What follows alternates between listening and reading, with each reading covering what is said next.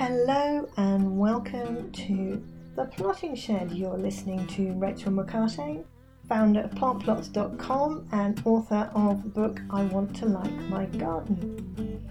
Each week, The Plotting Shed discusses different aspects of garden design, but we focus on things that other books don't really talk about.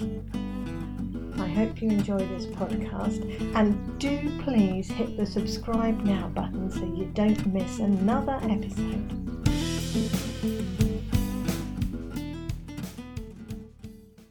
Well, hello and welcome back to the Plotting Shed. You're listening to now not just me, Rachel McCartan, but you're also listening to To me, Helen Mayers Pinch. Hello. and welcome. This is this is our second of program of this series, and the whole idea for this program started off when H and I went to Hampton Court Flower Show in July, wasn't it? H? Yeah. The whole premise for this particular podcast is based on one show garden that we saw, which really, I think, revolutionized and evolutionized what both of us thought how gardening should be taken in the future. And it was the Garden of Solitude by this Italian design company. It was designed by Carlotta Montefoschi, I hope I've said that correctly, of Studiospin in Italy. And I recently just, I thought I'll go onto their website and see what they what their ethos was. And this was one of the comments on their website. And they said, building a house thinking of a garden and a garden thinking of a house is an idea that we like. And I kind of thought, yeah, I can see what they're trying to get to with that, having seen their garden at Hampton Court. And I'll put some pictures and the link on the show notes for you. But Helen, what was it that stopped us in our tracks about this garden? Yeah, that's the right phrase. Stopped us both in our tracks um, with jaws drop, dropped open because that, that was the thing. It was the thing that we'd been looking for. So they had managed to create a, a, refuge and a haven out of an almost utterly wild space, but it was still a garden.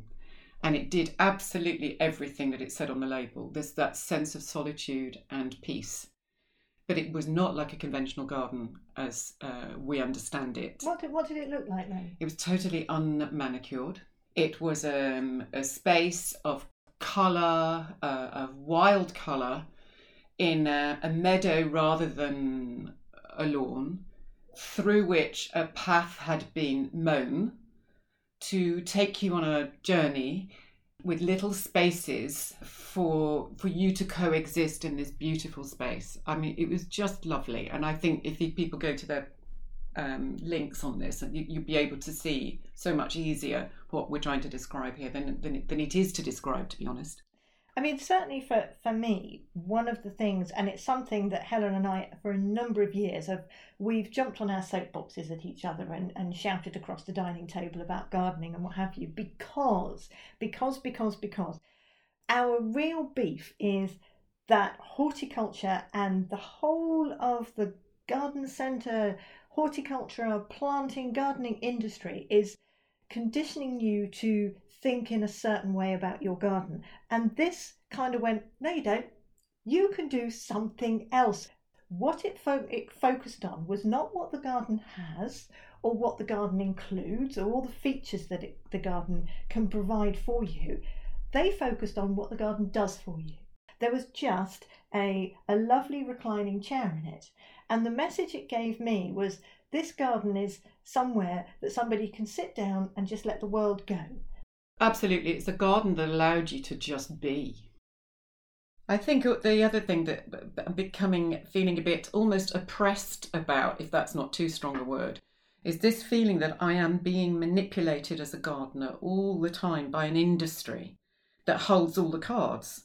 They're the advertisers, the suppliers, the whole chain is kettling me into doing what serves them and what suits them and not what is right for me and my garden. Because we've got this single idea of what's supposed to be in a garden and what being a good gardener is.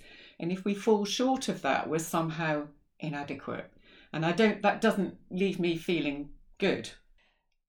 I grew up in horticulture. My father had a plant nursery. I spent all my youth and teenage years doing horticultural tasks. And my university years I spent at my parents' nursery and I did all the potting on and the pricking out and the mixing compost and the deadheading and the weeding and the tying in and the all preparing plants for sale. I hated, I hated gardening because that's all gardening was to or to me. And what was so good, and I think the thing that we need to try and impress on you is that we're too focused on this as you say, Helen, this advertiser's construct that your garden should have lots of features. It needs a shed and maybe a water feature, and you've got a rockery. And so we, we accumulate all these features in our garden. We have them all, and we have vegetable gardens, and we grow your own, and all these other things. Because the theory being, the more we have, the more interesting the garden is, the more the garden delivers to us. But that's not true. All that's doing is saying, there's another chore for you to do. You haven't cut the grass. Yeah. Absolutely, you know, would get an award for being um, one of the world's busiest people. You know, I've, Oh, I've been like it all my life. I'm not going to change, and I fell into the trap of ma- allowing my garden to be yet another thing that consumes huge amounts of my energy. And my natural inclination is to say that's fine because I love being busy and I've got huge amounts of energy and I have a vision and I want my garden to look like this. But there's I've got to change and understand that there is a better way. And I think I can still have this wonderful place of solace and joy for myself without exhausting myself. So I think it's a lesson we can all learn, to be honest. I must admit, so what what we're trying to convey to you about this idea of deconstructing your garden is actually you're deconstructing, you're throwing away, we're we're getting rid of the images that you believe make a garden. And what we want you to focus on is not looking at Pinterest and seeing these wonderful images of expensive, beautiful, manicured, lovely, flower filled gardens, but actually to start to, to turn that on yourself and focus at you. What does your garden need to deliver for you? So H and I were just sitting outside having a coffee in the sunshine, and Helen was saying, you know, there, that window from next door stops me feeling private in my own garden. So that's the starting point. If if you're in your garden, you think, what do I want to do? I want to feel like the world can't see me. So privacy is the starting point. Where can I make myself feel private? How do I do that? Then the next thing that you might feel in the garden is that you actually want to feel relaxed.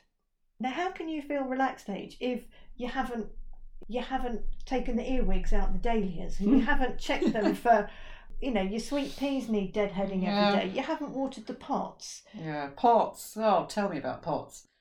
Hanging baskets, all those sorts of things. I mean, you know, we could talk for hours about the labour intensiveness of certain ways uh, that we, we garden, and, and they we really do make a rod for our own backs. And uh, anyway, that's probably the subject of another podcast, to be honest. We could talk about that for hours. the assumption is that everybody loves gardening and my assumption always has been that actually everybody loves being in a garden but they don't love gardening so this is about you problem solving and taking how your garden should be from a different perspective. It's the end perspective. So let's just take an example helen. You've got you know you've got a small garden a small back garden it's a small modern garden. So you might have i don't know it might be sort of 10 meters by 8 meters something like that. And you've got young children. What does that garden need to deliver? If you want to get the kids the if, if for me i would want to get my kids perhaps off technology outside and engaged and occupied uh, for a while every day. In the garden. So how, so how something out there's got to make them want to do that. Okay so i will have a lawn and i'm going to put a swing on it. That's okay for a while um, but the whole garden might end up being dominated by the thing that you put out there for them that they might only spend five minutes ten minutes doing every day. The the way you need to think about this is not I'm going to create a space and put something in it for the children to play on. The deconstructing thought process is what can I have in the garden that the kids will really enjoy using and what will be interesting enough for them to go outside and play. Now, I've been around lots of gardens and you with, families and you go and have events and things and people are the kids are in the garden and somebody's oh don't have the football mind the flowers don't kick that don't don't have be careful of the frisbee um, no we're not having a water slide in the garden because you'll turn the lawn to a muddy patch so can you see what we're trying to say is that all of the things that you have in your mind as to what a garden should be to show that you're a good gardener Probably even a good parent, actually, let alone a good gardener. There's so much loaded on. Put oh crikey, psychologically, there's so much negative psychology that's dumped on people about the expectations of what you're supposed to be right now. So it'd be, be lovely if we could liberate ourselves from that, for at least if in the garden, if nowhere else. If you then have this construct of a garden, it's got to have lawn and flower beds and patios and rockeries and all these kinds of things where from the user end the end user perspective your kids how is that engaging with your kids now you could put a swing up as we said but what about what would, else would be interesting? You could get one of those play tunnels but instead of just having it in the middle of the lawn why don't you create a really deep border underneath some shrubs and they can crawl through it? It's all about thinking what will make our use of that garden better? How will I use the garden more if I do this? It's a bit of I suppose it's a cost benefit analysis. You you go into a garden centre and you'll see people buying a water feature or or buying statues for the garden and things like this, and they all cost money. They all cost money, and it's time, it's resources and effort to do it. What I'm asking you to do is to say, how will this benefit me in the garden? And is it worth the cost? Will the benefit outweigh the effort and the cost of having this? It might be you love dahlias. You are an absolute dahlia lover. You love digging them up every autumn and mm-hmm. storing them in the garage and then brushing them down every spring and then staking them and making sure the earwigs are out and making sure there's no aphids so you have beautiful flowers. Great. But if you aren't one of those and you see a beautiful dahlia and you're not a dedicated gardener, what benefit is that plant going to have to you? What benefit is that water feature going to provide for you that makes your garden more interesting? That's what deconstructing it is about. I suppose it's about being fit for purpose. A garden is not a garden because it's got garden features in it. A garden is a garden because it's how it makes you feel.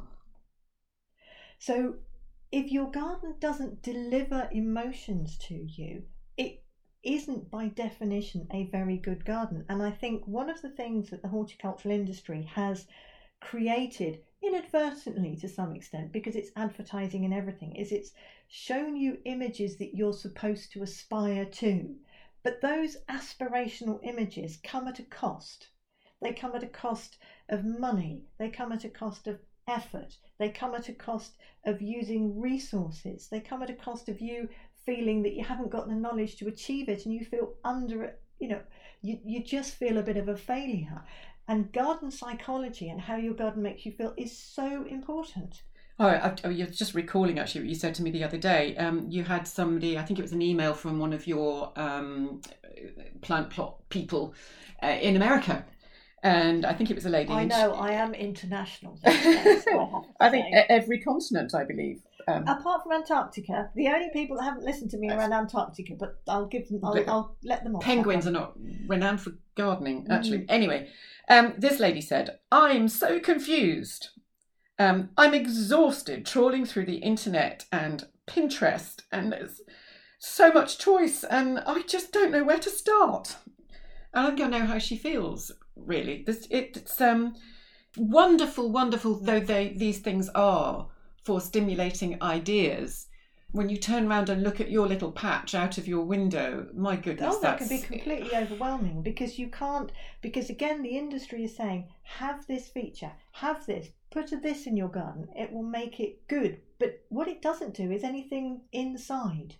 I think you know really we we we said this earlier. Let's make horticulture serve you not dictate to you. Oh, I tell you what, we're going to do another podcast about that. Well, maybe we have a develop the Garden Liberation Front. oh, right, we're going to liberate you. This is going to be the Garden Liberation Front podcast. You know, this is all about saying to you, you can do it. You can do it. It's your garden. If it floats your boat, who cares what gardening convention says? If you sit in your garden and go, do you know what? I'm happy. Absolutely. It makes me feel good. Then your garden is fit for purpose. And it doesn't matter how much it's cost you to achieve that. I mean, just yesterday I had a, an inquiry from a customer and they had a mid terrace house, they had a, an ordinary sized back garden, they wanted to get it done, and they came on to talk to me and saying about what we could do. Do you know what the quote was that they had from a garden, a landscaper to do their garden? I can't imagine. £48,000. Yeah, what? Now, all we're saying is that this is where the industry is conditioning you to think you have to spend to, to make a garden, but they're missing the fundamental point. It's your psychology, your health, what you want, how it makes you and your family feel, and what gets you out there using that space. So it's my garden. So maybe, maybe, maybe we could all just get together here and let's let's let's communicate. Hashtag it's my garden. What do you need from your garden? Let us know. Tell us all about it. Hashtag it's my garden. Can we do the Twittery thing on that? Oh yeah, let's do it. Do we do Twittergram and Instagram? Well, however you do that, Do I we have know. do we have the internety webby thing that we can I use? I think we could probably work right. it out. Okay. Hashtag it's my garden. Let's start deconstructing ideas of what gardens are and reconstructing them in a way that you enjoy using, you can manage, and is set up for how you want your garden to be. And then I think we will be really making gardening easier for everybody. What do you think, H? I think I think it's the Garden Liberation Front. Oh gosh, well, oh, shall we be evolutionary revolutionaries? Right, well, we're going to hold that. We'll see you next week, um, and we'll come back with some more revolutionary, evolutionary garden liberation front theories next week. Bye for now. Bye. Well, thank you for listening. You have been listening to Rachel McCartane of The Plotting Shed. If you've got any questions about this podcast, please email me, rachel at plantplots.com, or you visit the website with loads of different information on garden design and gardening advice, along with planting plans that you can download. You can look at the designs that we've created.